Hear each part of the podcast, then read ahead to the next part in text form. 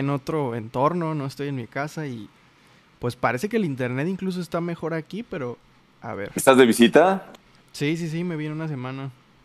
¿Te tocó ir a Lisboa? Me tocó ir a Lisboa, exactamente. Bien. Acá andamos. ¿Qué tal la Ciudad de México, Rafa? Bien, fíjate que el clima agradable, ¿eh? Muy bien, tranquilo. Qué bueno. Ha estado... Acá no nos ha pegado nada de las lluvias. ¿Por allá cómo está?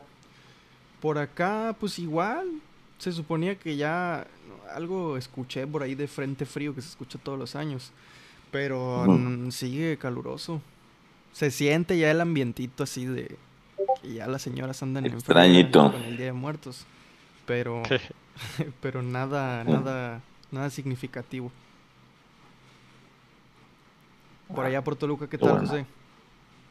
Pues parece que entró el verano en lugar de irse. Ajá. Dejó de llover y empezó a hacer calor y a salir el sol. Ah, caray. Por lo general allá, desde muy temprano en el año, si cabe la expresión, hace frío, ¿no? Sí, sí, o sea, ahorita amanece 6, 7, hace frío, pero en cuanto empieza ya a salir el sol más en forma, por ahí de las 8:30 ya empieza a sentirse molesto el sol, o sea, ya sol de invierno. Sí, un sol molesto, a plomo, sí. Ya.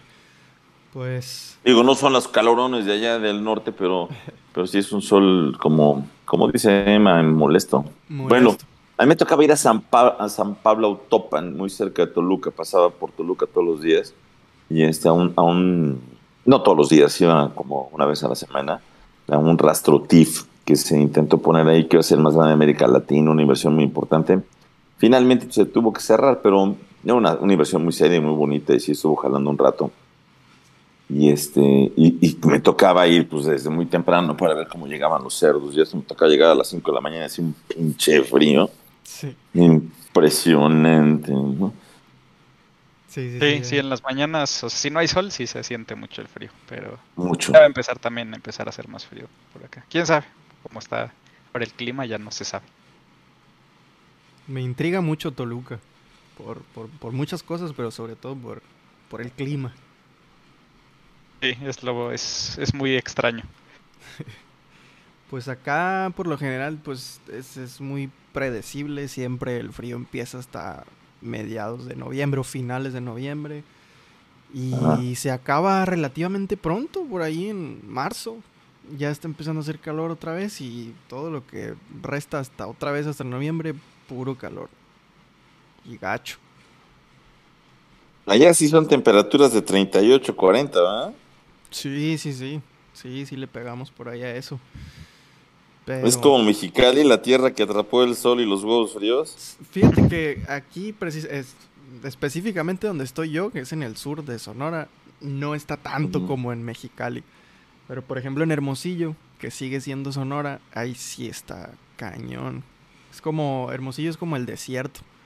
Pues es literalmente desierto, ¿no? Pero me refiero a que pues, en la noche frío extremo y en el día calor extremo.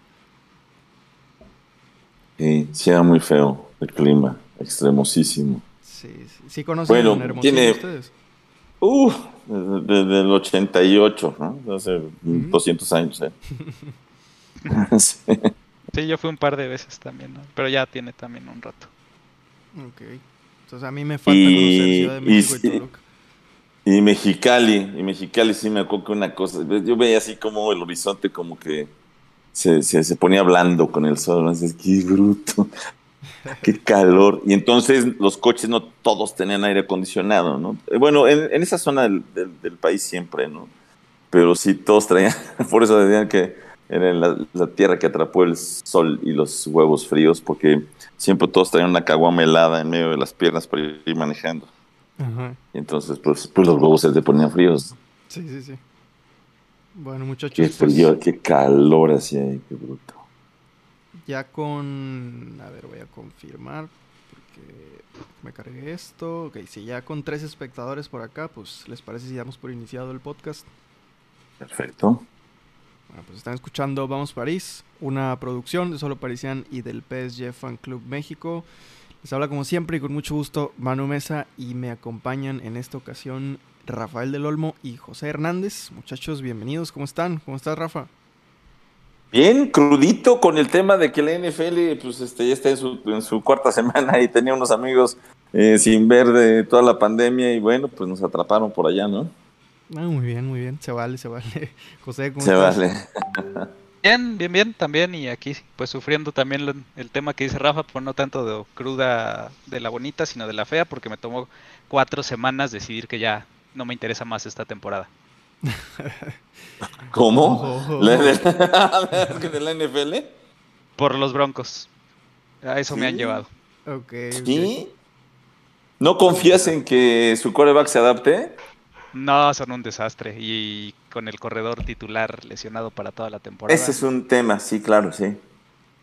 No, pero tiene, ese quarterback es muy bueno, obviamente con un libro de jugadas distinto y la adaptación ahí sí es muy larga. Pero yo tengo confianza que la segunda mitad de la temporada, tanto para Washington como para Broncos, va a ser muy buena. Pues Ale París. Ale Parí nos dice Edu Dani en el chat. Ale Parí. Tal vez no sea muy fan de los Broncos, pero ya nos deja su saludito. Ni de Washington. Sí, probablemente. Pero ya nos deja su saludito por acá y le damos la bienvenida. Pues muchachos, yo muy contento de poder volver a platicar con ustedes dos. José había estado ausente, está haciendo un papel más o menos de Renato Sánchez, ¿no? Regresa, pero recae rápidamente. Pero lo 15 minutos. Sí, 15 minutos, pero lo importante es que lo tenemos por acá. Y claro, hay que empezar hablando del partido de mañana, porque ya mañana vuelve la actividad de la Champions League para el Paris Saint-Germain, que la jornada ya se retomó hoy precisamente, pero mañana vuelve el Paris Saint-Germain a jugar. Van a viajar a Lisboa para enfrentar al Benfica en su casa, un Benfica que sorpresivamente está siendo el equipo a batir dentro del grupo para nosotros, ¿no? El rival más fuerte dentro de nuestro grupo, al menos en las primeras 2 jornadas. Tanto Benfica como PSG tienen sus dos primeros partidos ganados. Entonces, a raíz del resultado del partido de mañana, se decide el líder parcial del grupo del Paris Saint-Germain en la Champions League. Entonces, pues un partido importante. Además de decir que en el último partido el Benfica empató, pero antes de eso solamente habían ganado. El Benfica no conoce la derrota durante esta temporada, son líderes en la liga portuguesa y pues están ahí peleando el liderato también en el grupo de la Champions, así que va a ser un partido difícil. A grandes rasgos, Rafa, ¿qué esperas de este partido, de este Benfica contra Paris Saint-Germain? Un ambientazo, otro aprendizaje muy interesante para el coach Galtier. Creo que va a ser muy, muy bueno verlo en un ambiente, pues, contra un equipo motivadísimo, como si Ole esté contra el París, pero además con bases para hacerlo, porque estás peleando en tu liga, estás peleando en la Champions, le ganaste a un equipo serio, digo, con todo y lo mal que puede estar la Juventus, deja de ser un equipo tradicional, con fútbol permanentemente bueno, sí, con malas rachas se acabó. Entonces me parece que es va a ser un enfrentamiento de aprendizaje para el coach. Me gusta ese tipo de retos, de oportunidades que va a tener nuestro entrenador para que siga aprendiendo de cara a lo que serán ya los partidos de eliminación directa. Claro, se ha criticado el último fútbol que ha mostrado el París, las últimas, digamos, las últimas sensaciones que ha dado Christophe Galtier, que yo no estoy de acuerdo en lo absoluto, porque a mí me parece que también no saber perder o luchar por la victoria y que no todo sea pan comido y llevarse la victoria, es decir, luchar por la victoria y saber cómo ganar, también tiene un mérito gigante. Pero quiero escuchar también su opinión, José. ¿Qué esperas o cómo ves la previa a este partido, tomando en cuenta lo que ha mostrado el Paris Saint-Germain en los últimos enfrentamientos? Yo creo que va a ser el primer examen en serio de esta temporada, porque bueno, la Juventus era en casa, la Juventus pues viene por ahí un poco a la baja, venía un poco disminuida también en cuanto a plantel. Uh-huh. y Benfica arrancó muy bien la temporada, y creo que tiene un potencial ofensivo muy interesante, ¿no? Ahí con Eres, Rafa Silva, Gonzalo Ramos, que inició muy bien la temporada, Joao Mario, Draxler, que ya se estrenó con su primer gol con la camiseta de las Águilas. Entonces va a ser un rival que creo que puede explotar bastante bien las deficiencias del PSG, que es, como habíamos dicho a inicios de temporada, que creíamos que iba a ser por ahí, y se ha confirmado, es esa falta de capacidad de controlar las transiciones, esa vulnerabilidad cuando lo atacan con intensidad, esa desconcentración y desatenciones entre la parte baja del medio campo y la central. Entonces creo que va a ser un partido muy muy complicado, y creo que sí veo al París llevándoselo, pero sufriendo muchísimo más de lo necesario. Sí, porque... ¿Sí lo ves de sufrimiento, Emma? Definitivamente, sí, por ahí incluso, pues, creo que nos pueden poner un susto si no sale el equipo concentrado. Lo veo igual, ¿no? Sobre el papel creo que va a ser un partido complicado. A ver, siempre, siendo honesto en esto, se espera la victoria, ¿no? Tenemos todos los elementos para ganar el partido, y de hecho en la convocatoria solamente tenemos 2 bajas y un regreso esperado, ¿no? Que es el hombre que aparece en pantalla. Regresa Marco Verratti, que ya pudo haber jugado, según palabras de Galtier, ante las Águilas del Niza, pero no jugó por suspensión. Ahora probablemente va a ser titular contra las Águilas del Benfica, ¿no? Que no me sorprendería por ahí adelante. Y esta semana, vamos contra Filadelfia y contra las del América. Contra las Águilas del América, yo creo que en la próxima International Champions Cup, ahí nos estaremos enfrentando. Regresa Verratti a la convocatoria, ausente Renato Sánchez, una lástima otra vez por lesión, por un problema en la rodilla, y Presnel Kimpembe, quien se mantiene ausente, se mantiene como baja. Fuera de eso, Zaïre-Emery entra en lugar de Renato a la convocatoria, y Vitinha entra en lugar de Kimpembe, como ya hemos visto que sucede cuando alguno está ausente, que no es la primera vez que esos 2 futbolistas mencionados están ausentes de una convocatoria y ya han sido sustituidos por Zaïre-Emery y por Vitinha respectivamente. Repite fórmula Galtier, además de que pues no hay otra opción, ¿no? Son los únicos disponibles, el grupo élite de juveniles, que es básicamente posición por posición. Fuera de eso... Sí, se nos pasó el corta uñas y llegamos a la sangre, ¿no? Sí. Sí, y a qué temprana etapa de la temporada, ¿no? Algo a destacar y a mencionar que vale la pena. Pero fuera de eso, creo que tenemos elementos suficientes para llevarnos la victoria. A ver, seguimos siendo uno de los mejores equipos del mundo, y lo dicho, independientemente de lo bien que viene el Benfica, y nada tiene que ver el verlo como un equipo menor por jugar en la liga portuguesa, o que sobre el papel era incluso menos complicado que la Juve. Nada tiene que ver eso, ¿no? Mi análisis no va por ahí, sino que creo yo que Galtier está poniendo ese ejemplo de que saca los partidos adelante independientemente de las dificultades. Si ve algo que está mal en los primeros 45 minutos, a mí me deja la sensación de que corrige algo que parece sencillo, pero que no lo es. Es decir, no es fácil implementar correcciones que no pudiste trabajar a lo largo de la semana o en la previa, los 4 días previos que tuviste para preparar el partido. No es fácil implementarlo en 15 minutos, ¿no? Y explicarlo en 15 minutos. Bueno, a mí me da la sensación de que Galtier, cuando algo sale mal en los primeros 45 minutos, corrige.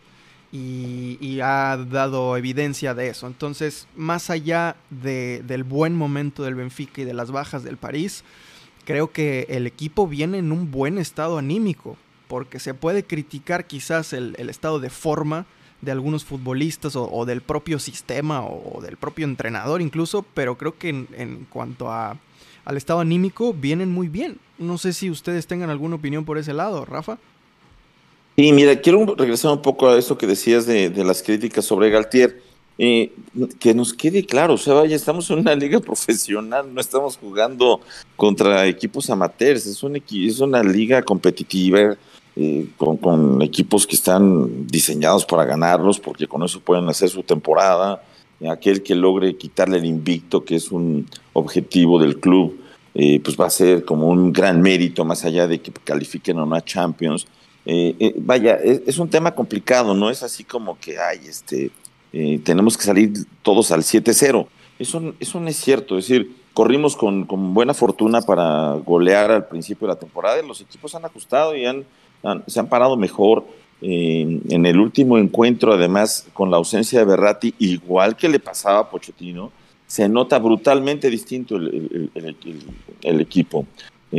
Ahora, con respecto a las ausencias, Renato, pues no lo es en términos reales, no ha jugado gran cosa. El ratito que estuvo no podemos decir que fue un regreso, y Kimpembe, la verdad es que la defensa se ve mejor con él que sin, se ve mejor sin él que con él adentro.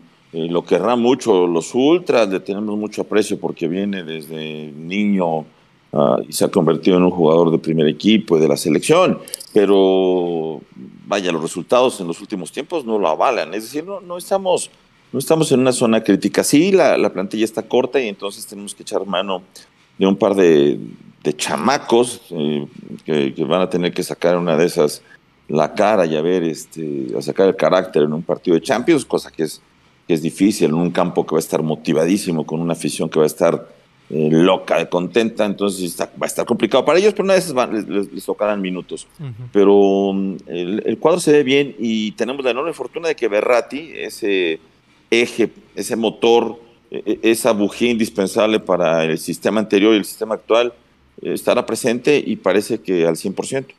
Uh-huh, ¿no? Y sobre lo que dices de las ausencias que no pesan tanto, incluso te podría decir que lo que hemos visto de Renato en relación a lo que hemos visto de Zaïre-Emery como suplentes ambos, pues no sé ustedes, pero incluso pondría un pelín por delante a Zaïre-Emery, ¿no? En cuanto a sensaciones dejadas y considerando los minutos que han tenido también. Entonces no es una baja tan significativa, creo yo, que ojalá en el futuro estas declaraciones mías pues envejezcan mal. Que ojalá en el futuro Renato demuestre mucho más, pero hasta ahora no ha sido el caso. Por ganar tiene todo, ¿eh? Sí, sí, ojalá, y ojalá le vaya muy bien. ¿Qué opinas sobre esto, José? Sí, pues creo que el plantel es bastante profundo dentro de las consideraciones de que se fueron un camión lleno de jugadores, ¿no? Pero, claro. Pero hasta cierto punto sí se siguió una estrategia de tener por lo menos dos jugadores de nivel por posición clave. Creo que por ahí hay una ligera sobrepoblación en el medio campo, a diferencia de otras zonas del campo, ¿no? Por ejemplo, lo comentaba. Ya no tenemos tantos porteros. No, ya no hay 16 porteros ahora. Porque incluso tenemos a un jugador muy bueno como Carlos Soler, pero que creo que va a ser muy difícil encontrarle un lugar en el medio campo, ¿no? Por sus características y por esa sobrepoblación, ¿no? Porque pues en realidad no jugamos per se con un 10 mediocampista, ¿no? Jugamos más bien con un 9 y medio, podría decirse, que es la posición que tiene Messi. Yo creo que es más bien como un 9... .4 3/4, ajá, sí.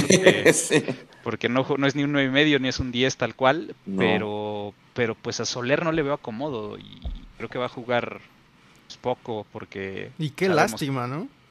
Muy, sí, definitivamente es una de las incorporaciones que a mí más me causa interés ver cómo se desempeña, pero es difícil encontrar un lugar y sobre todo considerando que pues Messi, Neymar y Mbappé van a jugar 88% del tiempo, ¿no? Entonces, por otro lado también, pues me gustaría ver un poco más a Zaïre-Emery, por ejemplo, pero está esa sobrepoblación ahí en el medio del campo, que es el Renato Sánchez. No, si no vimos a Simons, los minutos que queríamos verlos, pues yo creo que a Zaïre-Emery, que es 2 años o 3 más joven que Simons, pues lo vamos a ver, me parece menos.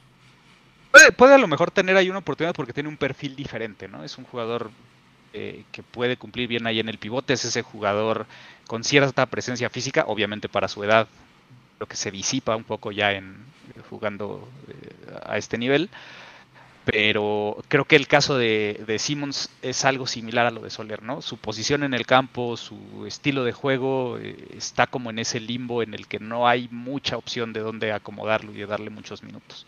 Entonces eso va a ser difícil. Renato Sánchez se sabía que es un jugador propenso a lesiones y que cada vez más iba a ser un riesgo meterlo al campo. Cumplido con el pronóstico. Sí, definitivamente, ¿no? Y también creo que se ha cumplido el pronóstico con lo que comentabas un poco anterior a lo que decíamos, ¿no? En algún momento va a haber un central lesionado y vamos a estar cortos en esa posición. Claro.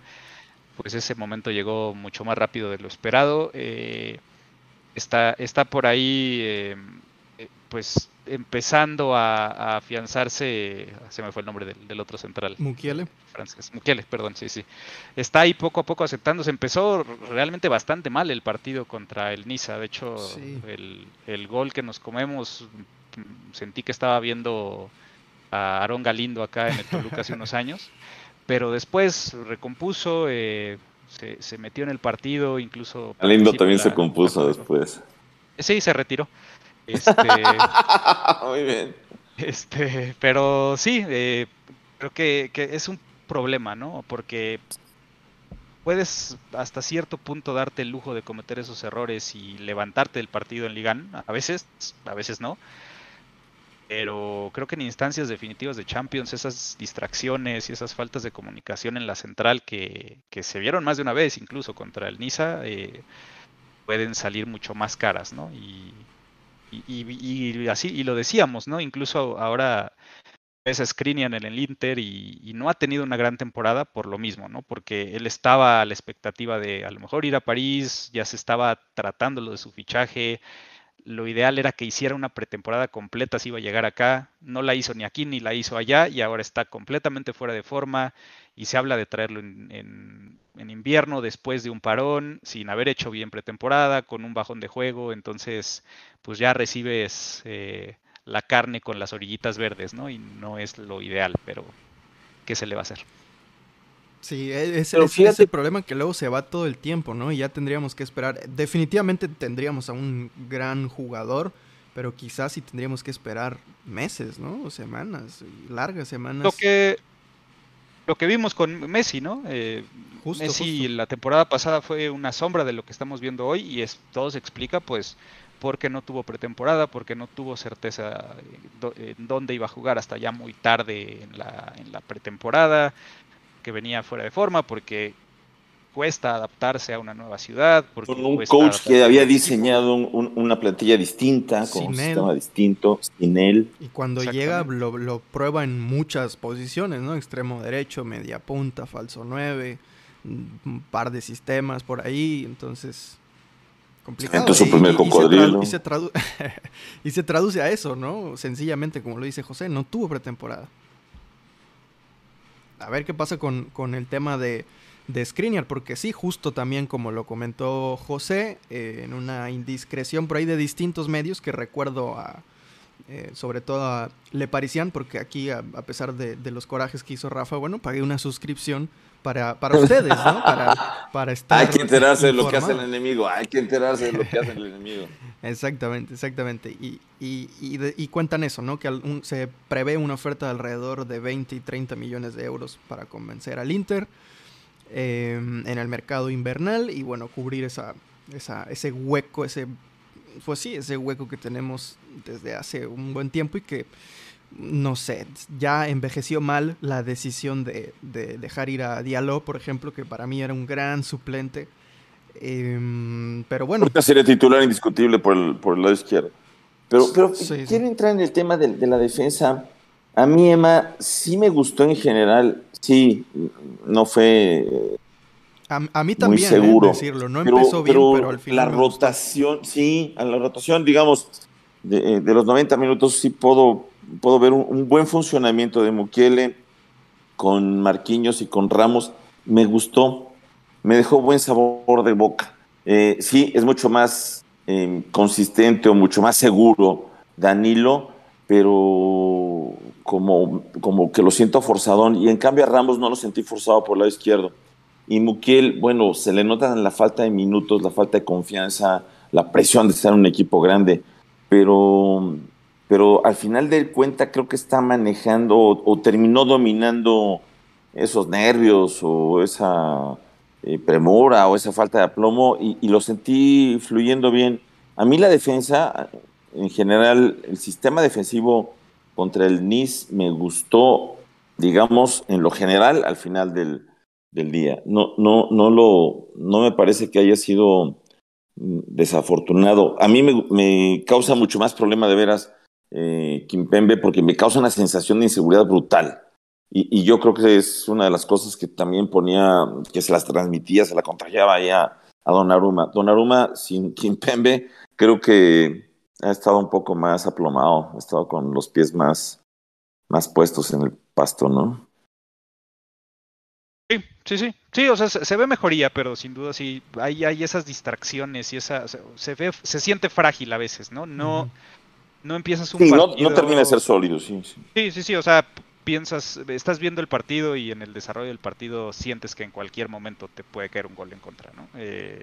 Lejos de algunas otras ocasiones, hace ya bastante tiempo en que la defensa era más sólida y se veía mucho más compacta y no esperabas que Andy Delort te causara peligro de repente, ¿no? Que no fue el caso hasta este último partido, pero se ha dado, ¿no? Entonces, es parte de lo mismo. ¿A quién te gustaría ver mañana, Emma? Yo creo que es lo ideal seguir con la misma, ¿no? Mukiele, Ramos y Marquinhos, también por lo mismo, ¿no? Empezar a dar un poco más de rodaje. Sí, yo creo que sí, sobre todo por las características ofensivas del Benfica, ¿no? ¿A un portugués en Portugal lo dejas fuera? Es que Danilo, me parece que su principal falla cuando juega como central es la lentitud, ¿no? Y es un veloz. Jugador muy dinámico, ¿no? Sí. Por ahí David Neres es un jugador muy hábil y muy rápido, te puede poner a sufrir, tienen un muy buen armador. Gonzalo Ramos también puede meterlo en problemas, entonces me gustaría un poco una central un poco más atlética, considerando que ya tienes a Ramos ahí que pues... no es un muchachito, ¿no? Entonces, tener dos centrales... Está en muy buen nivel, ¿eh? Está en muy buen nivel. Sí, definitivamente. Es siempre lo que habíamos dicho, ¿no? Iba a terminar por asentarse, pero sí, creo que si tienes dos centrales que sufren con la velocidad, puede ser bastante arriesgado, ¿no? Coincido, ¿a quién ves en la central? Coincido con José en su análisis, así estoy jugando yo en el FIFA 23 con Mukiele como tercer central por derecha y Ramos por izquierda, pero sin embargo veo a Danilo iniciando. Fue de hecho quien acompañó a Christophe Galtier en la rueda de prensa previa al partido. Entiendo yo que es un hombre importante para Galtier y lo veo iniciando como titular, poniéndome en los zapatos de Galtier. Ahora coincido mucho con... Por el lado izquierdo. Por el lado izquierdo, exacto. Y por el lado derecho a Ramos y en el centro a Marquinhos. Salió un debate, de hecho, por ahí un artículo en el que hablan de este posicionamiento de Ramos y Marquinhos, que tal vez el liderazgo de Ramos y las características de Ramos vayan muy bien con el rol de un defensa central en la línea de los tres centrales, y Marquinhos con su dinamismo, su velocidad y su proyección hacia adelante pueda ser muy útil como central por derecha, ¿no? Al final de cuentas, Galtier ya respondió a ese cuestionamiento y dijo: yo me imaginé que me iban a cuestionar esta decisión, pero yo necesito velocidad en el centro, por ahí un par de justificaciones más. Entonces yo creo que, y pues ya lo platicamos con Álvaro, ¿no, Rafa? No nos va a dar la razón Galtier en ningún momento y él va a seguir con su línea. Necio. Sí, claro, va a seguir ahí con Danilo por izquierda y Ramos por derecha. Es lo que veo yo. Nos puede sorprender, pues probablemente, pero es esa la alineación que veo yo, igual con Verratti y Vitinha y los carrileros habituales y los tres de arriba, ¿no? Creo que va a ser un 11 sin sorpresas.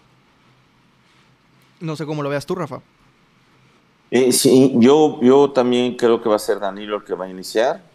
Y Mukiele en un momento dado sabrá esa rotación para quedar como lo ve Emma y vaya adelante pues, Vitinha y Verratti y bueno y la alineación conocida. Yo sí lo veo así. Sí, yo no vería a Mukiele iniciando. Ya veremos mañana quién acertó. Ya veremos y aprovechamos para enviarle un saludo a Ángel, que ya nos escribió en el chat. Por ahí está Carliño, que nos dice Ale Parí también, Elisa Tenorio como siempre, también está Milan. El oráculo de la Liga. Otra vez le atinó, ¿no? El último partido, sí. Es impresionante. Sí. Ojalá siempre nos esté aquí acompañando para tener al menos un presagio de lo que puede llegar a pasar. También está Luis HB98 por ahí y Billionaire, que nos escribe algo muy interesante. Dice, a mí esa sensación la estoy empezando a sentir con Marqui. Espero recupere su mejor nivel. Un Marquinhos mermado por, no sé si sea el sistema, el cambio de sistema, pero diferente, ¿no? En este inicio de temporada. ¿Cómo lo has visto tú, José? Sí, pesándole mucho las distracciones. Y creo que viene desde la temporada anterior, ¿no? Como que sí, tuvo un bajón de nivel bastante considerable en la última parte de la temporada, después de, y con justa razón, ¿no? Después de lo de Madrid, después de pues esa penosa y vergonzosa forma de actuar de los ultras, como que lo siento desconectado, lo siento incómodo hasta cierto punto, diferente a como lo he visto con Brasil últimamente, menos seguro. No sé, lo veo también completamente fuera del Marquinhos que estamos acostumbrados, ¿no? Entonces, esperemos pues recupere su nivel lo antes posible, porque si alguien puede arreglar esa defensa ahorita, los pequeños detalles que todavía quedan por pulir, pues es él, ¿no? Ramos es un líder y es un gran jugador, pero no es Marquinhos dentro de lo que es el PSG, ¿no? Marquinhos tiene un peso especial, tiene un simbolismo especial para el club como tal, incluso, y es necesario que esté de vuelta lo más rápido posible. Sí, sí, de acuerdo. Sí, yo creo que es un tema mental, yo creo que es un tema que más bien pasa por el tema de madurez profesional. No ha levantado cabeza desde aquel mal partido contra el Madrid. Como que desde ahí sí se descarriló muy feo y con el club le ha costado mucho trabajo. Me parece que es un asunto más de corte personal. Hoy no es uno de los mejores centrales del mundo. No, definitivamente no. Esto es algo similar a lo que le pasó a Donnarumma, ¿no? Que guardando las distancias y cada contexto diferente, pero Donnarumma, pues ya estamos viendo que se está recuperando, al menos es lo que está mostrando a nivel tanto selección como a nivel club. Ya cada vez más vemos esas atajadas, ¿no? De las que ya carecía, ya las extrañábamos, esa capacidad de... Por todo indispensable para ganar una Champions, ya lo estamos empezando a ver, sí.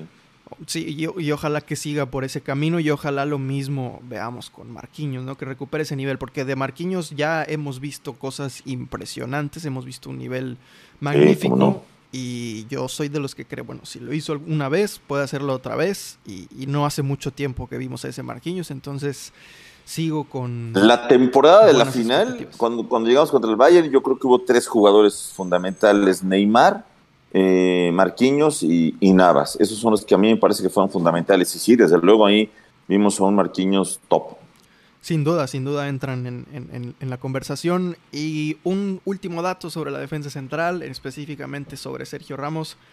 No ha perdido ningún partido Sergio Ramos con el Paris Saint-Germain.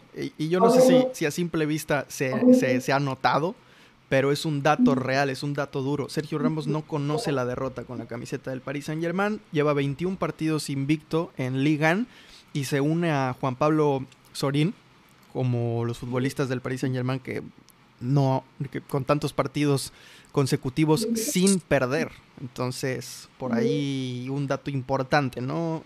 Ramos es sinónimo o es una alta probabilidad de que no vamos a perder. Amuleto, exactamente.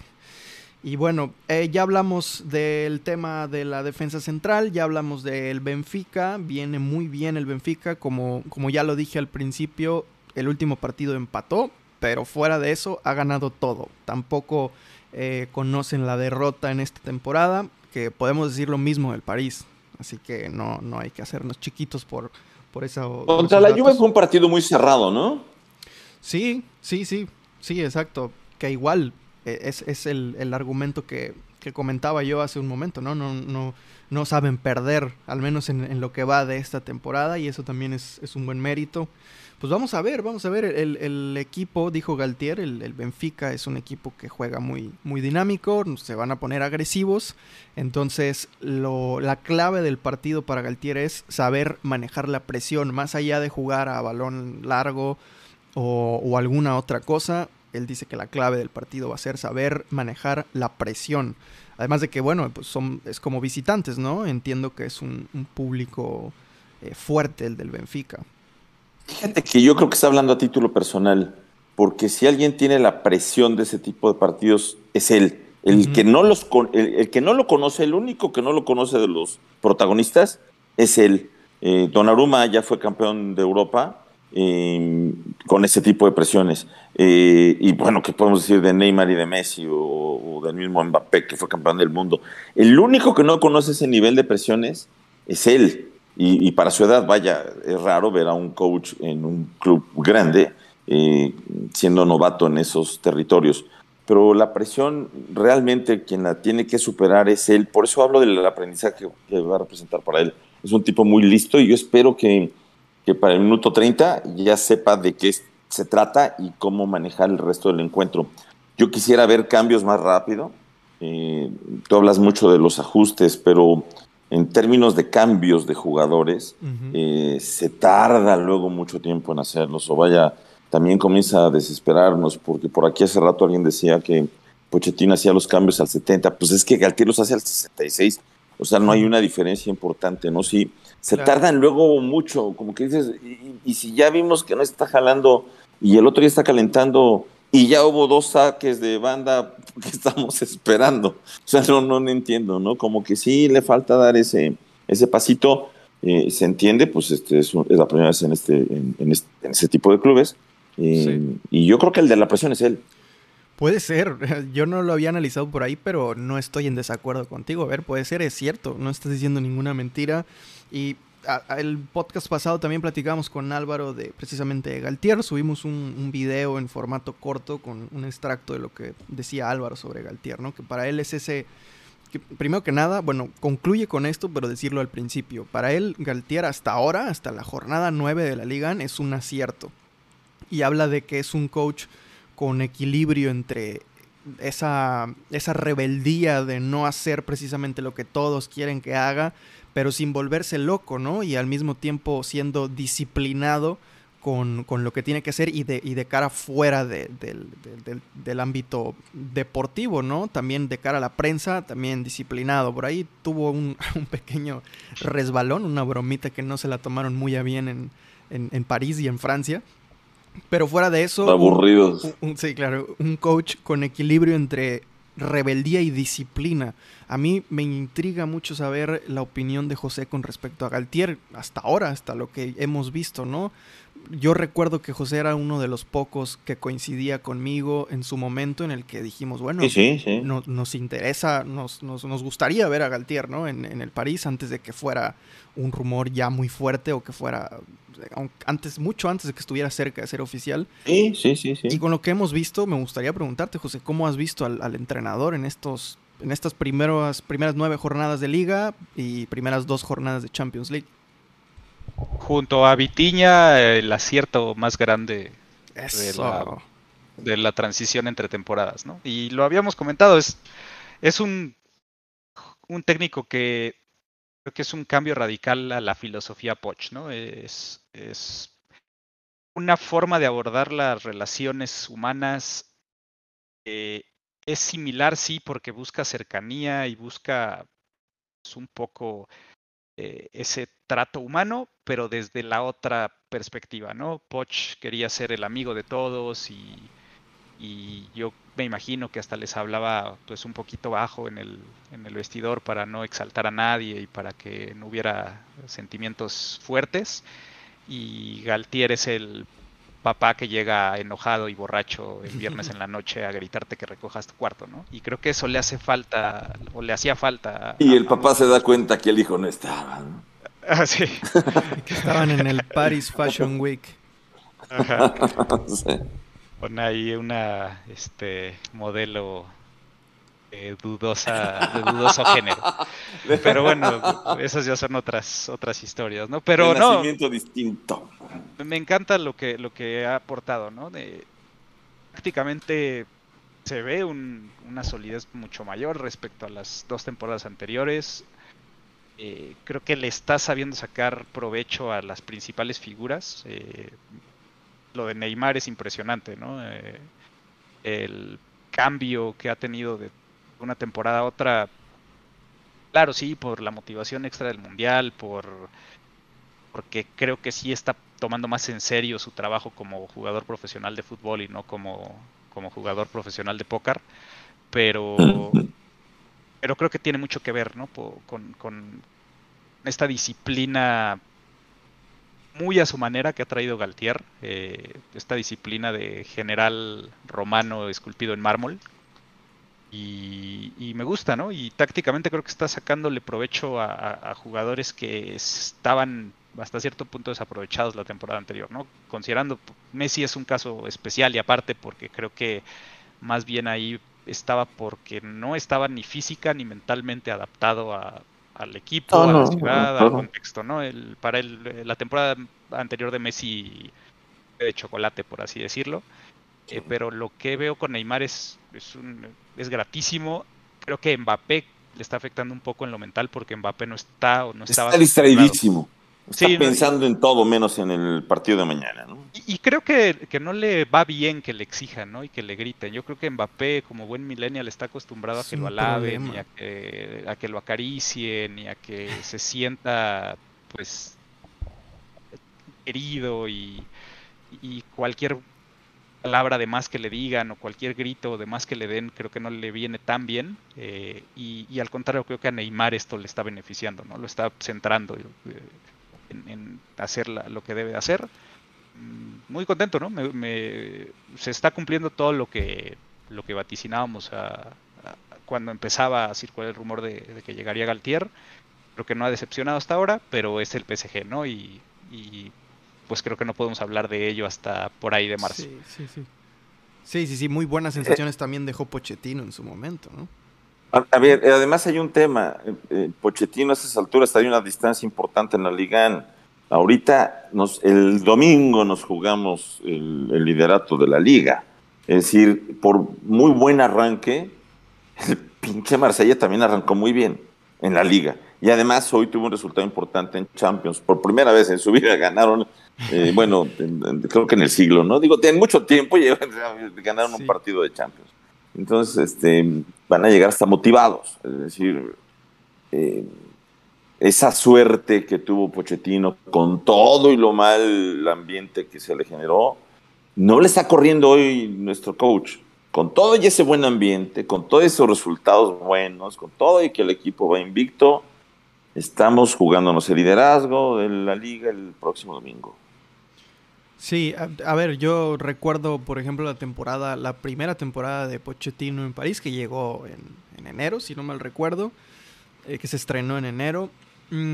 Vimos un París que ya traía un estado anímico desde la etapa Tuchel que nos gustaba, ¿no? Que de repente se nos complicaban las cosas, pero al final decíamos lo mismo, ¿no? Es que el equipo ya no sabe perder y responde. Exacto, no sabe perder. Creo que algo pasó así con el Manchester United en la fase de grupos de aquella Champions. El primer partido no nos fue muy bien, el segundo partido nos fue muy bien, pero fue algo espontáneo, ¿no? Algo que nos emocionó mucho porque llegamos al límite. Y eso vimos en los octavos de final. Bueno, no, vimos una digamos, aplastamos al Barcelona en los octavos de final, pero en los cuartos de final ya nos vimos muchísimo más exigidos contra el Bayern y vimos esa energía, ese espíritu de no saber perder y de sacar las cosas adelante. Se nos complicó, fue un partidazo, una serie increíble, pero pasamos, ¿no? Pero al final de cuentas llegó un momento en el que ese espíritu, en el que la fuerza de la amistad ya no fue suficiente para pasar, porque pasaron unas cosas bien inexplicables contra el Manchester City, nos eliminan de la Champions en semifinales. Luego, Navas.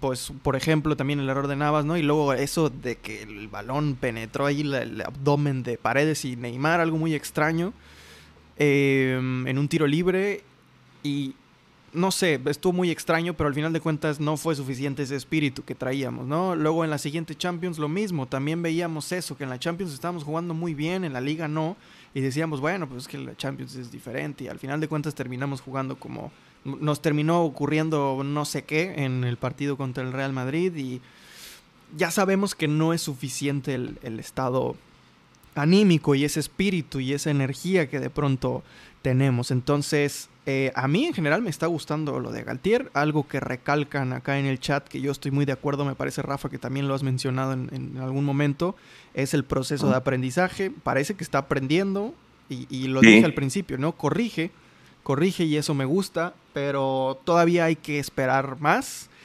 Y me refiero a, sí, de tiempo, esperar más tiempo para ver alguna, pues una fase eliminatoria de Champions League, pero también esperar más del entrenador y de los resultados, ¿no? También al principio parecía que iba a ser el festival de goles, Rafa. Se apagó el festival de goles. Se acabó.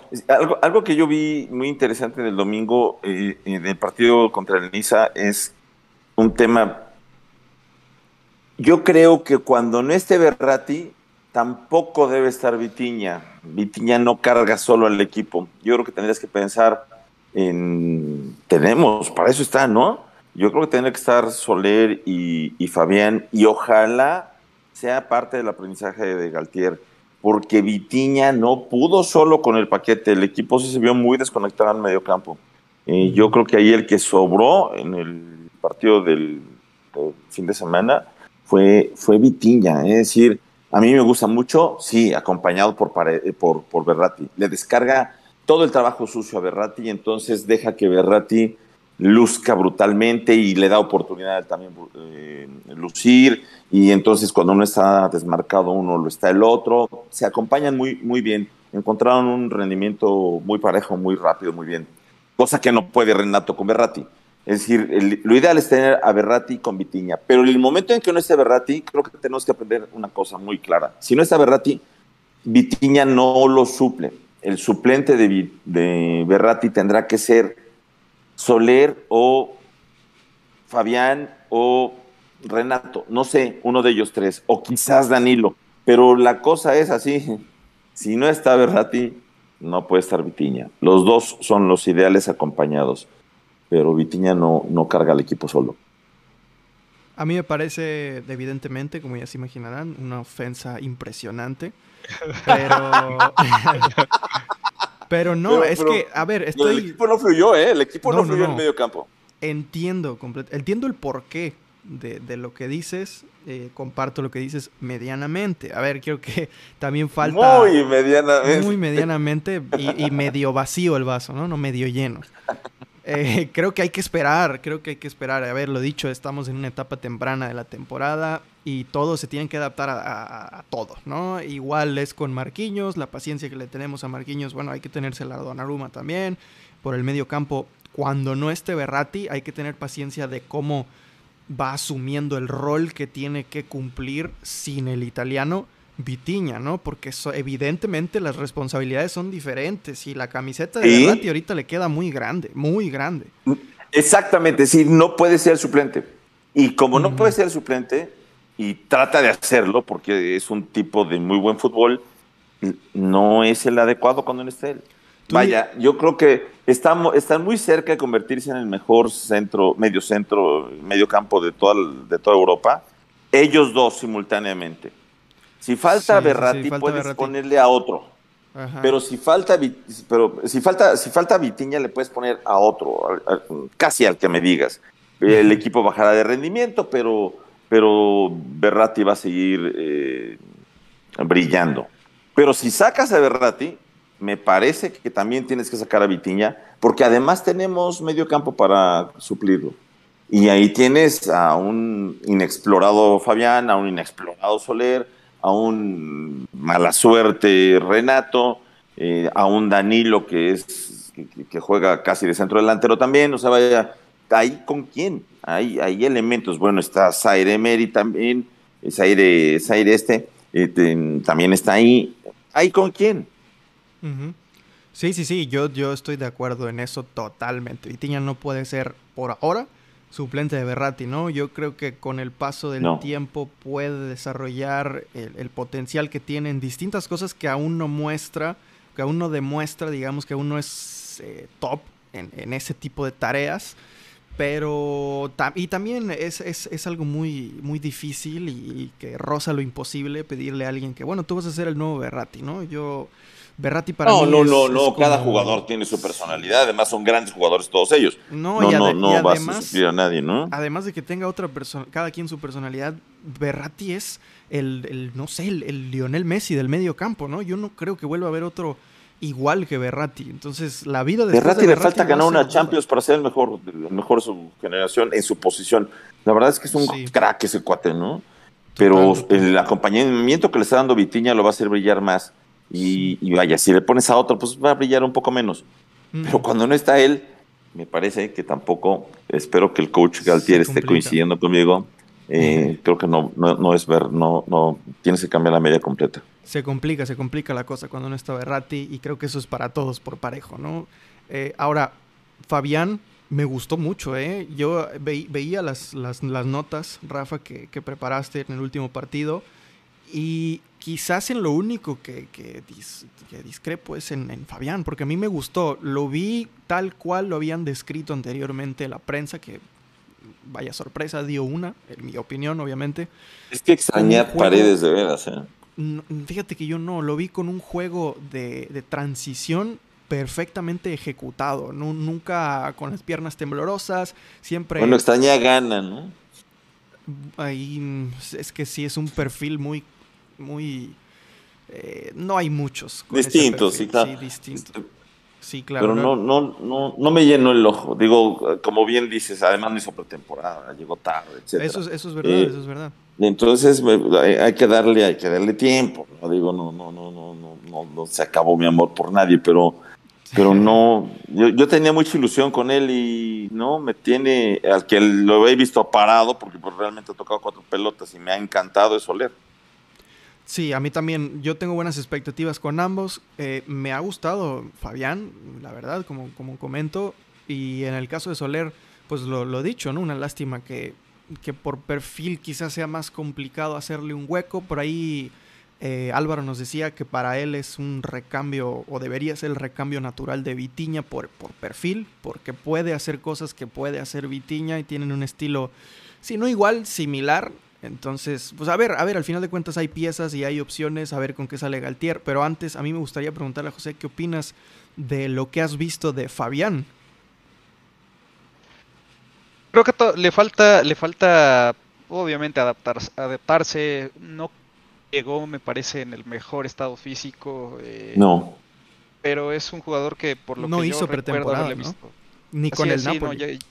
Sí, no, se le nota, ¿no? Se le nota un tiempo todavía atrás, pero creo que por lo que le he visto en el Napoli, por lo que le he visto ahora, o sea, considerando la falta de pretemporada, que no está en un estado físico envidiable y que está empezando a adaptarse al equipo, es positivo lo que he visto, o sea, no he visto cosas impresionantes, pero creo que ha cumplido bastante bien y por los antecedentes que tengo de él, creo que puede dar muchísimo más todavía, ¿no? Entonces... Sí. Es sin duda una buena incorporación, es un jugador que juega fácil, que te ofrece esa circulación de balón rápida y sencilla que bien comentas en las transiciones. Entonces, bien, ¿no? Creo que es importante empezar a darle rodaje y empezar a hacerlo jugar cada vez más y adaptarse al medio campo, que tiene una dinámica muy específica, porque prácticamente parece que Verratti y Vitinha nacieron del mismo vientre y se entienden a la perfección. Entonces creo que también tiene que entrar un poco en esa dinámica, ¿no? Rómulo y Remo. Pues nada más que buenas expectativas, como lo he dicho en reiteradas ocasiones, el optimismo de Rafa se me pegó completamente y yo encantado, porque eso hace que, pues bueno, no me estreso ya mucho como antes. Así que, bueno, pues mañana es el partido, mañana también nos van a escuchar en el FanFest, previo al partido y durante el medio tiempo del partido. Muchas ganas de ver con lo que nos va a salir el entrenador, con lo que va a salir el equipo y con muy buenas expectativas, como digo. Ahora, muchachos, hay un tema, hay varios temas que han estado surgiendo en la prensa sobre Lionel Messi. Que por cierto, José, tú nos das la señal cuando necesites salir, si quieres decírnoslo por chat y adelante, ¿no? Con total libertad. Claro, bueno, sí, les aviso. Estoy entonces cerca, pero... Ok, muy bien. Se está hablando de Lionel Messi. ¿Por qué se está hablando de Lionel Messi? Por diferentes razones y muy contradictorias ambas razones. Ejemplo, Le Parisien saca un artículo en el que dicen que ningún equipo, ni el París ni el Barcelona, ha presentado una oferta formal al argentino con relación a su futuro, ¿no? A partir del 2023, de verano de 2023. Pero indican que el jugador no es indiferente a la idea y no le desagrada nada la idea de renovar su contrato con el Paris Saint-Germain. Luis Campos ya lo dijo públicamente, lo quiere renovar y ya se lo dijo. Y según, insisto, Le Parisien, al argentino no le desagrada la idea, ¿no? No es indiferente a esta idea. Ahora, tengo por aquí el nombre de la periodista que lo dijo, que se llama Verónica, pero no recuerdo su apellido. Brunati. Sí. Brunati. Ah, ok, esta periodista... es la sección de las mentiras allá en Europa, sí, sí. Muy tajante con su información, muy directa. Escribió en Twitter: 1 de julio de 2023, Lionel Messi será jugador del Barça. Dice esta periodista. Precisa, a las 3:30 de la tarde, tic-tac. Tic, sí, sí, exacto. Sí, muy, muy, muy específica con la fecha y tal. Lo dice a través de su cuenta oficial de Twitter, pueden buscarla, tiene la palomita de verificada. Y además de esta información, es perder el tiempo. Ya había dicho El Chiringuito, ya habían tenido una exclusiva que aparentemente nadie peló, nadie habló de ella, que creo que es un programa que va en evidente decadencia después del escándalo que hubo por ahí con Vinicius. Y la exclusiva de estos periodistas, este grupo de periodistas, es que el clan de Lionel Messi estaba en contacto con la MLS para fichar a Messi o para ver la posibilidad de cuándo puede llegar Messi a Estados Unidos.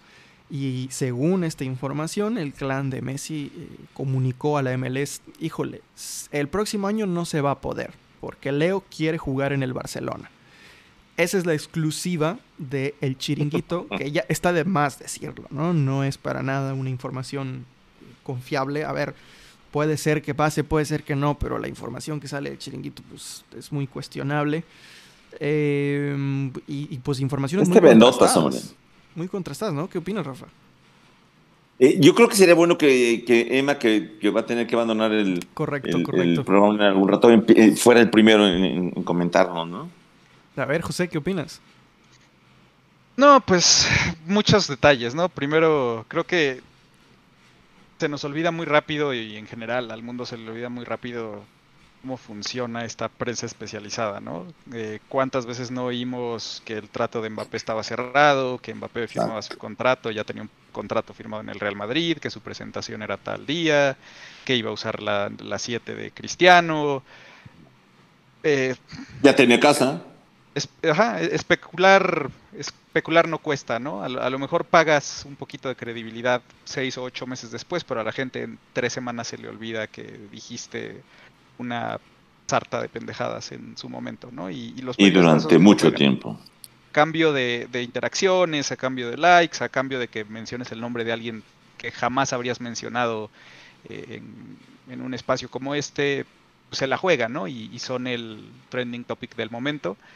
Creo que está completamente fuera de lugar, ¿no? Pensar en esto siquiera a unas semanas del arranque de la temporada. Teniendo Messi una muy buena temporada, no creo que ni siquiera él esté pensando en forma qué va a hacer a inicios de la siguiente temporada, cuando viene el Mundial que es tal vez última oportunidad de ser campeón del mundo. No puede en este momento asegurar nada ni comprometerse a nada porque sigue siendo un jugador con contrato vigente en el PSG y antes de los 6 meses no puede negociar con nadie más. Entonces creo que pues tendríamos que tomar esta información de donde viene y con el contexto en el cual nace, ¿no? Que es completa y absolutamente hacer ruido por hacerlo. Y si se va, pues que se vaya, si se queda, que se quede, ¿no? En realidad creo que para las ambiciones de esta temporada, que es retomar esa oportunidad de buscar la Champions League una vez más y devolver un poco de estabilidad al proyecto, es irrelevante en este momento, ¿no? Preocuparnos por ello o empezar a hacer planes al respecto, ¿no? Si se va, pues que le vaya muy bien. Si se queda, es bienvenido. No creo que realmente tenga mucha más relevancia que eso. Correcto. ¿Qué opinas, Rafa? A ver, hay un tema que es el entorno familiar, que parece que estos señores no tienen familia. Creo que madre sí, no, ya se les acabó. Porque es cosa de verlo. Vamos a tomar otro deporte que me gusta mucho, el fútbol americano. Brady ha tenido un bajón brutal de rendimiento en las últimas semanas. ¿Qué sucedió? Que se peleó con su esposa, parece que porque ella no quería, es el chisme que hay en los medios estadounidenses, ella no quería que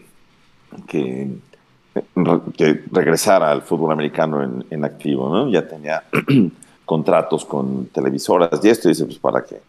Y entonces, incluso no ha acudido a estos últimos partidos de Brady, se ha quedado en viajes en Costa Rica, en otros lugares, y no ha acudido a los partidos. Se nota el bajón de rendimiento, claro. A ver, el tema familiar. Messi le costó este año, entre otras cosas, la adaptación a una nueva ciudad, a que su esposa finalmente le dijera me gustó, a que los niños finalmente comiencen a hablar francés, a que él finalmente, como por ahí una nota, está acostumbrando su oído al nuevo idioma. Eso ya sucedió. ¿Quién quiere sacar a sus niños de escuela para llevárselos a otra colonia? Nadie. Pero claro, pues como estos señores, como son máquinas los jugadores, suponen que eso no sucede. Messi le costó mucho trabajo salirse de un entorno tan cómodo para su familia, para llegar a un nuevo entorno en el que ya se comienzan a sentir cómodos. También latino, muy cercano en términos geográficos, a muy buena distancia para poder ir a Barcelona las veces que quede libre o con días de descanso. ¿Lo ven de veras? Cambiándose de sistema de vida a Estados Unidos. Híjole, yo no. Y la señora Messi, de veras, estará muy contenta del maltrato que le dieron al mejor jugador de su selección, de su generación. Probablemente uno de los mejores jugadores del mundo, si termina ganando el Mundial, se va a convertir ya está en otro capítulo, en otro nivel, y tiene muchas probabilidades de conseguirlo. Y a ese jugadorazo que su mujer lo adora, que no han tenido ningún escándalo marital, ni romántico, ni nada en medios, ¿le habrá gustado el maltrato que le dieron? El hombre estaba dispuesto a bajarse el sueldo. Entiendo que todavía quedan por ahí dineros pendientes del Barcelona, y tienen el cinismo de venir a contarnos esa historia. O sea, de veras, ¿no tienen familia estos señores? De veras, ¿no llegan a su casa y tienen que discutir cosas para ir a comer el fin de semana con su esposa, que a lo mejor tiene un proyecto distinto porque quiere ir a ver a su mamá? O sea, vaya, por favor. No sé, como si estuviéramos hablando de personajes de una serie de televisión.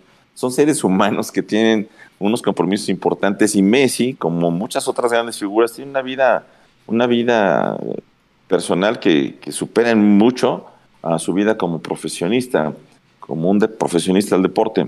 Lo vemos con Cristiano Ronaldo, el bajón que tiene. Pues también, pues se le murió uno de sus niños en abril.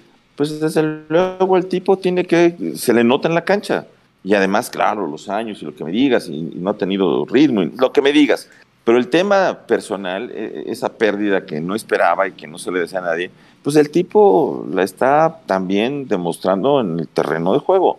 A cualquiera de nosotros, un pleito en casa nos afecta en nuestro rendimiento en el trabajo, sea con nuestras esposas, los que ya estamos en esa dinámica, sea con nuestros hermanos o con nuestros papás, los que todavía viven con ellos, sea con nuestra pareja, si viven con ella, lo que sea.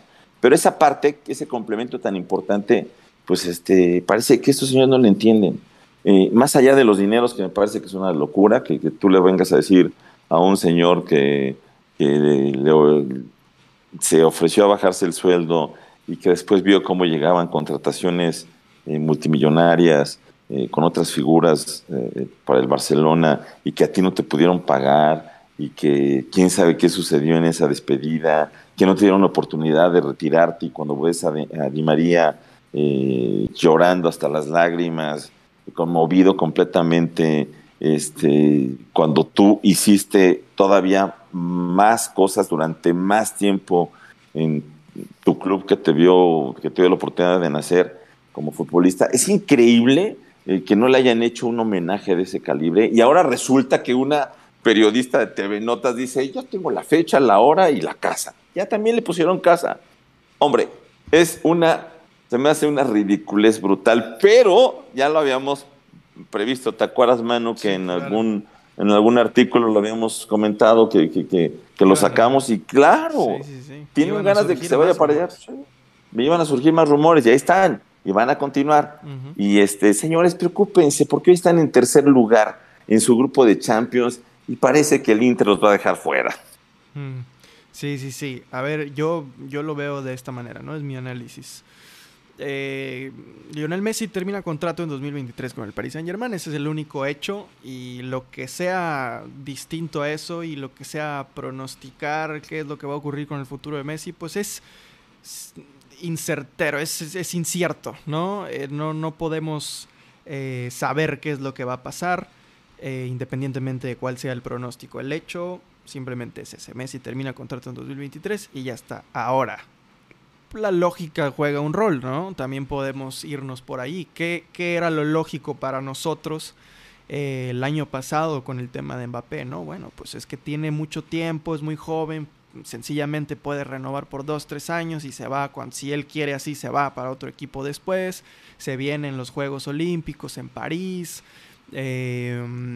Había muchos temas, el tema de que estaba pendiente la asignatura de la Champions League. El jugador quiere ganar la Champions League con el París, quiere ganarlo con el equipo de su ciudad, ya es un ícono para París y para Francia, etcétera, ¿no? Era lo que se nos ocurría a nosotros por pura lógica, no por información, porque periodistas no somos e información exclusiva no manejamos, ¿no? Y al final de cuentas, eso pasó. ¿Qué me dice a mí la lógica en el caso de Lionel Messi? No entendería cómo te vas a ir vas a volver a trabajar en una empresa en la que te deben dinero, ¿no? Para empezar. Está el tema de que por fin se adaptó a la ciudad, por fin se adaptó a París, está disfrutando de uno de sus mejores estados de forma en los últimos años, sin miedo a equivocarme, y los está disfrutando aquí en París. Está cómodo, está feliz, está en un gran momento también con la selección. También está este otro tema de... se me escapó la verdad el otro que tenía pensado, pero lo lógico para mí no es volver al Barcelona, ¿no? Ya recordé, el problema que tuvo con Laporta. Estaba Laporta moleste y moleste y moleste a Messi y a su familia y a su entorno en prensa, y por fin lo dejaron en paz, y se filtró una información precisamente que Messi estaba harto de Laporta. No sé, no me parece para nada lógico, después de que lo maltrataron, como bien dices tú, Rafa, después de que le deben dinero y después de que por fin está disfrutando de un gran fútbol con grandes socios, decida dar un paso hacia atrás. También el tema de los le deben dinero y le están pagando a Lewandowski. No, bueno, pues sí, gracias, ¿no? Sí, y también el tema que decías tú de sus hijos, que me parece muy importante, ¿no? El tema familiar, sus hijos ya están adaptándose también. Pasamos la Navidad juntos, no importa, sí. Uh-huh. Sí, claro. Luego también por ahí se dice que Messi cada vez entiende más el francés, aún no lo habla, pero por ser un idioma parecido al castellano, cada vez lo entiende más, y el punto es que por fin está cómodo, adaptado en lo deportivo y en lo personal. Entonces, para mí no tiene lógica un regreso al Barcelona, ¿no? Y se me hacen unas declaraciones y una supuesta información pues muy arriesgada de dar por parte de la periodista citada. Ese es mi análisis. Yo no lo veo sucediendo, la verdad.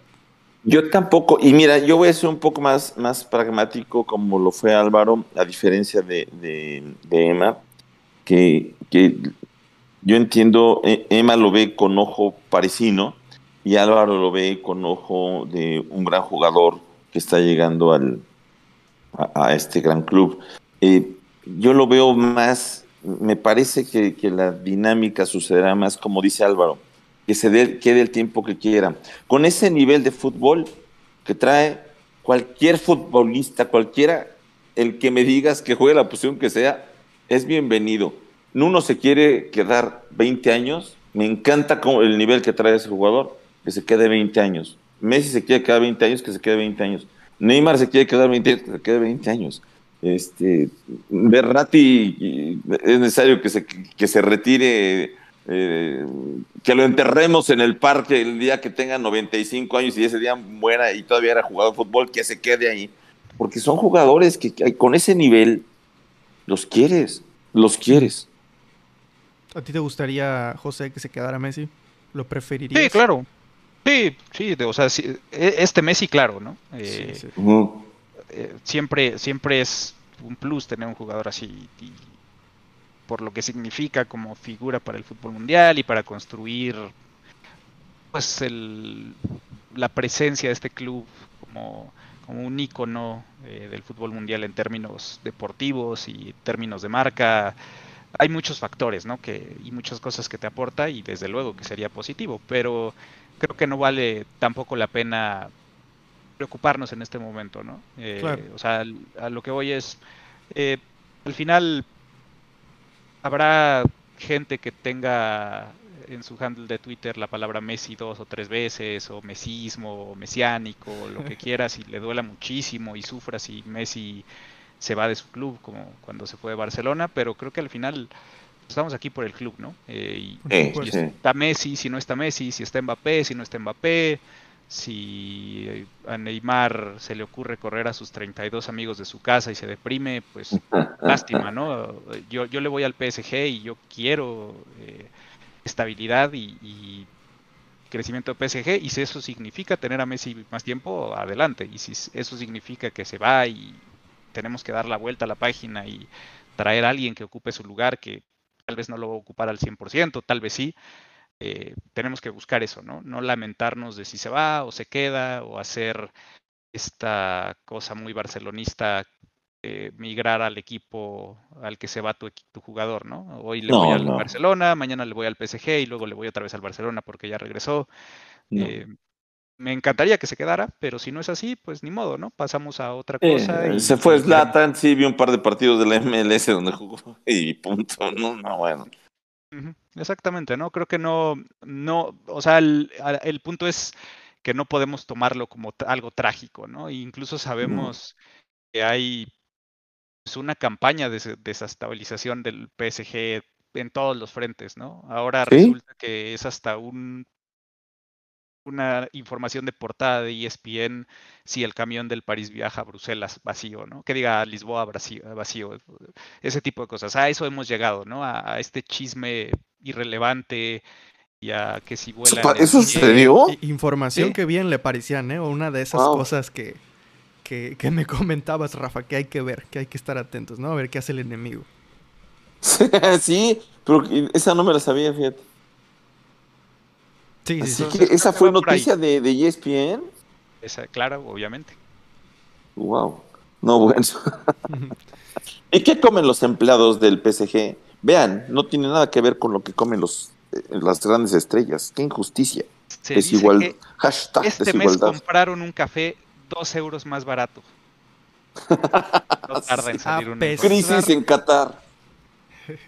A pesar de su compromiso comercial con la empresa Gorilas, empleados del PSG son captados pidiendo por Uber Eats. Y un problema, ¿no? Y un problema grandísimo. No, bueno, hay un hashtag que me parece sorprendente que está creciendo. Boicota Qatar. Ah, sí. Bueno. Sí, bueno. No, eso me parece sensacional. A ver...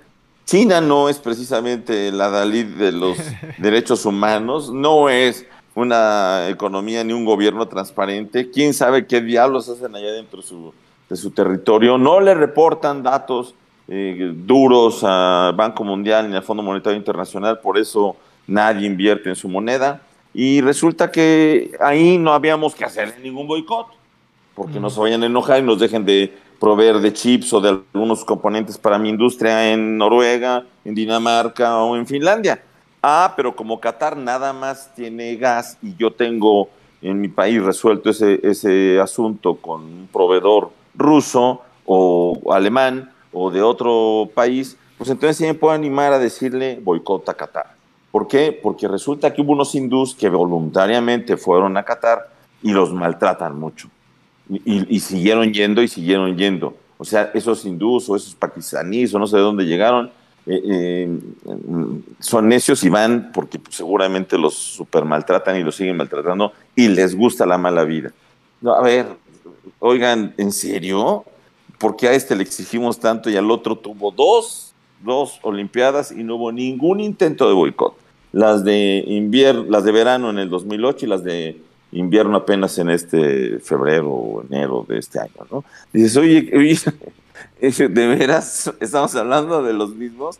Qué enorme hipocresía estamos viendo en lo políticamente correcto en el mundo, ¿no?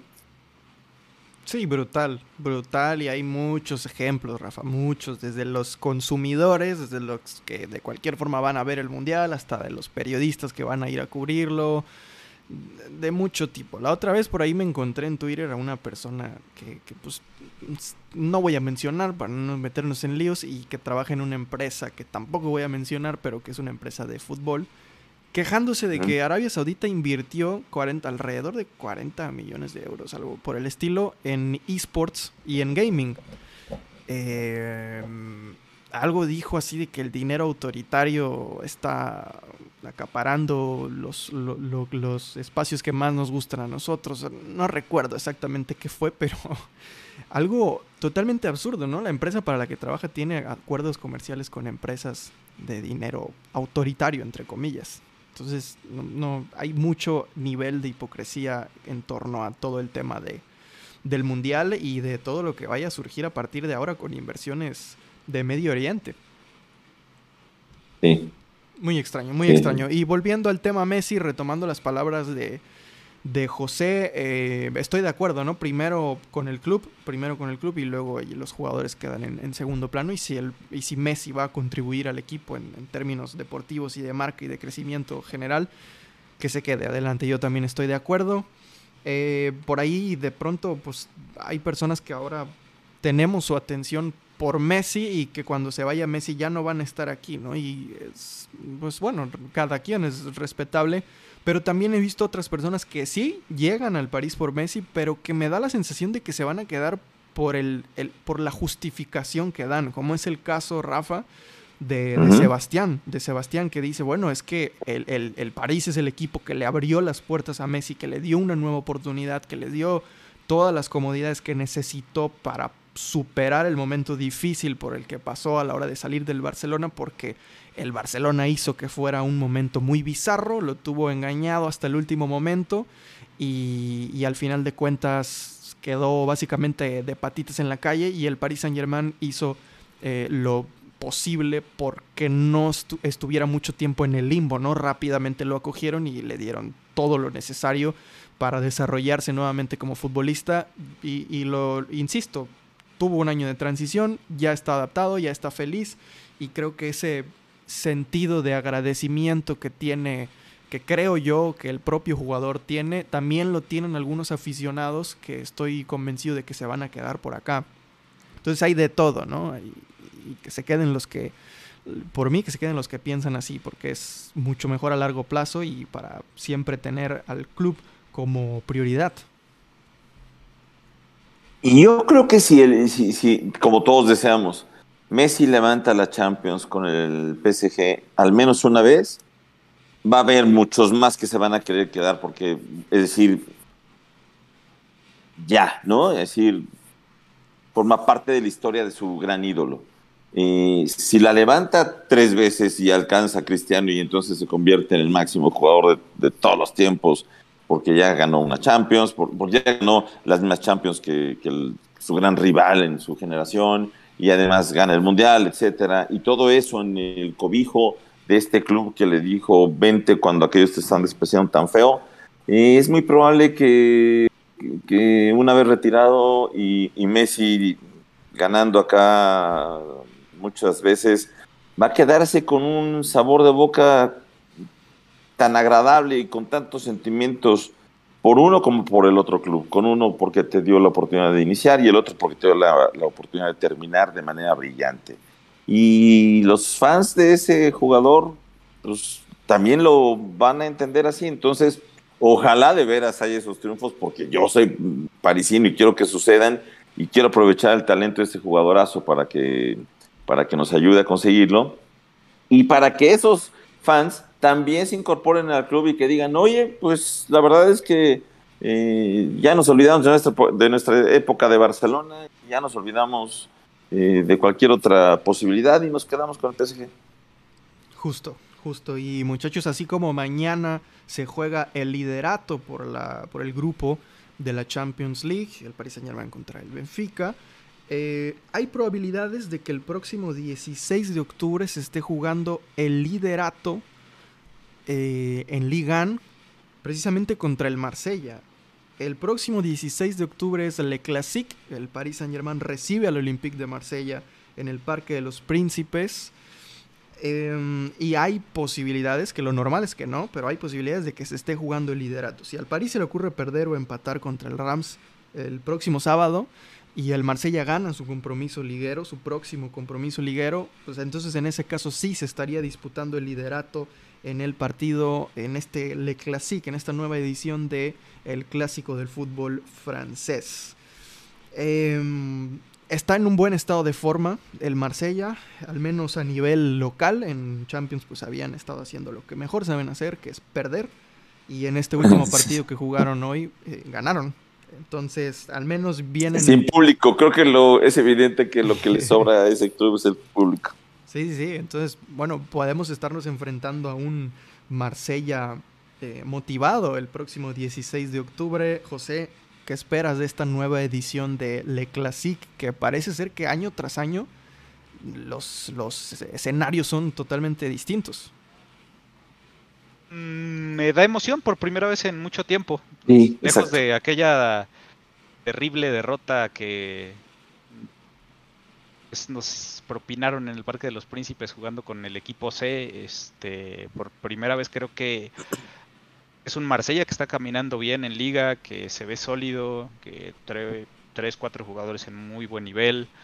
Sí. Creo que puede ser un partido muy interesante, ¿no? Y de alguna manera es positivo que tu más grande rival esté finalmente mostrando algo de nivel, ¿no? Porque eso también te impulsa a no relajarte, a ponerle más intensidad a estos partidos, a entregarnos esos espectáculos que nos gustan, esos partidos de Liga en los que todavía te sudan las manos, y no porque vayamos a cometer un error, sino porque se está jugando un muy buen partido y puede pasar cualquier cosa. Entonces, excelente, ¿no? Me gusta, no me gusta que el Marsella esté bien, pero me parece positivo al final, porque al París le da motivación extra y le suma atractivo a la liga. Totalmente. ¿Qué opinas, Rafa? No, pues me encanta que lleguen motivados para meterles. Ahí sí quiero que regrese el Festival de Goles y que lleguen muy motivados, que lleguen muy contentos, que lleguen con ilusión de ganar. Yo sí quiero verlos. Hombre, quitarle a un niño su globo, qué felicidad, ¿no? Esa maldad ahí que traes contra tu rival histórico, contra una rata malnacida. Yo creo que va a ser bien interesante ver cómo explota el globo, ¿no? Sí, yo tengo muchas ganas ya de esta clase de partidos, que además de, más allá del tema de Ligue 1, que muchas veces la gente puede pensar que no, pues nadie ve la Ligue 1 y tal, y no tiene tanta importancia, sí que la hay, y en estos partidos hay un ambiente especial, porque es un clásico al final de cuentas, ¿no? Y se nota en el ambiente, se nota con los ultras, se nota con los ultras rivales incluso. Y con los propios jugadores, que eso al final, más allá de los escándalos que puedan ocurrir en la cancha, da gusto ver a los futbolistas con sentido de pertenencia, ¿no? En el equipo que sea, pero esto es especial para mí por el tema de que estamos hablando del Paris Saint-Germain y estamos hablando del Marsella, ¿no? Es un ambiente que me gusta mucho, la verdad, entonces yo también estoy emocionado de ver este partido, y antes de continuar platicando vamos a darle la bienvenida al buen Gabo, el presi del Fan Club de México. Gabo, ¿qué tal? ¿Cómo estás? Bienvenido. Yo también estoy bien emocionado, mano. Los estuve escuchando 15 minutitos antes de entrar para ponerme a tono, y no, muy contento porque va a haber cosas bien, bien padres para el fan club en México. Uy, es el momento Eso. Perfecto para anunciarlas, Gabo. Adelante. Pues bueno, mañana nos vamos a ver los que podamos, nos veremos tanto en las diferentes ciudades, ¿no? En Querétaro, en Puebla, en Monterrey, en Guadalajara y en Ciudad de México principalmente. A todos los que nos escuchen en otra parte del país, por favor, avísenos, échenos un correíto, un mensaje por cualquier medio y empezamos a hacer las conexiones con la bandita que esté en su estado para que hagan reuniones y vean los partidos. Nos vamos a ver para mañana para el de contra Lisboa, contra Benfica, y también para el clásico nos vamos a juntar, entonces, y tenemos sorpresotototas que llegaron ayer, y los voy a dejar en el suspenso, pero vamos a tener sorpresas para el clásico. Hombre, pues qué emoción, ya está ahí la información. De cualquier forma pueden seguir a las cuentas del Fan Club México en Twitter, en Facebook, en Instagram. Pueden echarnos un mensaje directo a nosotros en la cuenta de Solo Parisiens para más información y para incorporarlos si no están aún incorporados al chat de WhatsApp, ¿no? Para que no se pierdan ninguna novedad y que estén atentos, porque así se vive el fútbol acá. Nosotros que no tenemos la fortuna de estar pegados al Parque de los Príncipes, bueno, pues nos juntamos por ahí en algunos restaurantes que lo podemos mencionar, ¿no? Porque pues son acuerdos que tenemos con ellos. Nos juntamos nosotros en el Buffalo Wild Wings, un acuerdo que logró Gabo, que lo gestionó totalmente con el restaurante, y bueno, ya es el restaurante del Fan Club de México, oficial del Paris Saint-Germain. Entonces ahí vamos a estar para los partidos, como bien dijo Gabo, de Benfica, Paris Saint-Germain, y Le Classique, Paris Saint-Germain contra Olympique de Marsella. Y pues qué emoción y qué ganas de que se lleguen esos días, que ya mañana es el de este partido de Champions League. Entonces, pues atentos. ¿Vas a poder estar por ahí, Rafa, o no vas a tener oportunidad? Sí, mañana sí. Ah, perfecto. Ahí Rafa va a estar conectado. Para las personas que no puedan asistir, recordar que también hay un FanFest digital. Este FanFest se puede seguir en nuestra cuenta de Twitch, en nuestra cuenta de YouTube, en Facebook, incluso en Twitter, o pueden directamente entrar a la plataforma de FanFest. Y pues ahí vamos a estar también de manera digital. Muchachos, pues se nos hizo noche, se hizo viejo el podcast, y me gustaría preguntarles si tienen algo más que añadir, algún tema, algún mensaje, algún anuncio que quieran dar antes de despedirnos. No, ninguno. Yo estoy completo. Ya mañana tendremos mucho que espero disfrutar. Yo sí espero que, así como estuvo de parejo el partido de Benfica contra la Juve, y que nosotros superamos tan claramente a la Juve durante mucho tiempo, sin contundencia, creo que mañana, con ese coach que aprende tan rápido y que es un tipo tan listo para comunicar sus ideas a sus jugadores, y con unos jugadores tan receptivos, encabezados por Ramos, que evidentemente ha sido ahí a luces el link entre los que están en el campo y los que están afuera. Y yo creo que mañana vamos a ver ese tema. Creo que acá el que tiene que superar el nerviosismo es el coach, y en cuanto lo haga, yo esperaría que fueran 15 o 20 minutos.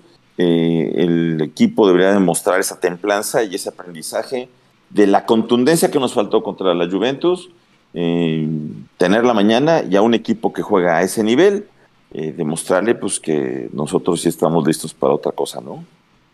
Claro, totalmente. Y yo sí tengo algo que anunciar brevemente y de manera informal. Ya daremos más detalles más adelante. Estamos preparando por fin el lanzamiento de nuestra newsletter. Por ahí se nos habían atorado algunas cosas, pero ya nos pusimos manos a la obra.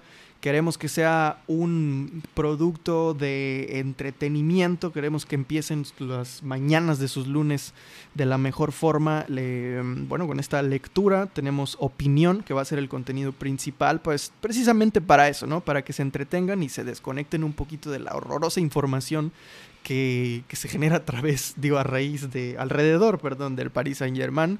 Entonces vamos a tener esta newsletter, opinión, información tanto del club como del fan club. Queremos por ahí meter algunas cositas.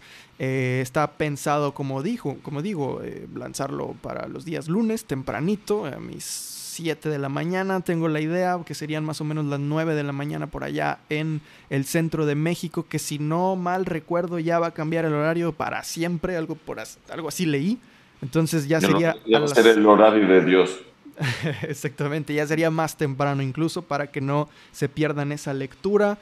Y nada, vamos a estar dando más detalles más adelante porque ahora mismo solamente es un anuncio informal, pero ya estará por ahí, va a ser una newsletter gratuita totalmente y tenemos la intención de que la lectura de los artículos de opinión, es decir, la carnita, el juguito del newsletter, se pueda disfrutar directamente desde el newsletter, ¿no? Y ya la información va a ser más un enlace, también por ahí algunas cositas de nuestro podcast, insisto, algunas cositas del fan club, todo lo que tengan que saber. Y pues nada, ya próximamente, si no es este próximo lunes, va a ser al siguiente, pero ya estamos trabajando en ello. Así que por mi parte es todo. Gabo, José, ¿algún comentario que quieran añadir? No, todo bien, agradecerles y como siempre un gusto estar por acá. Un saludo y un fuerte abrazo para todos los que nos escuchan, a ustedes, que siempre disfruto mucho poder tener tiempo de pasarme por acá un rato y pues nada, dale parí, ¿no? Eso, vale, Pari. Gabo. Muchas gracias. No, nada más agradecer igual todo el tiempo de escucha y nos vemos mañana en los diferentes eventos a nivel nacional. Eso, ahí nos vemos entonces. Muchas gracias a todas las personas que nos sintonizaron por aquí. Elisa Tenorio, que parece que está triste porque ya nos vamos. Luis, HB98, Milan Emiliano. Está Peinsenin, que llegó tarde. Bueno, Peinsenin igual lo puedes disfrutar en diferido, perdón, ya sabes. Carliño, también por ahí Pedro F1GP, por ahí está también Alex, nuestro moderador, estuvo también Ángel por ahí, Dulce Maldonado, también un fuerte abrazo, Billionaire, Edu Dani y todas las personas que nos sintonizaron en este martes de podcast. Ando muy equivocado.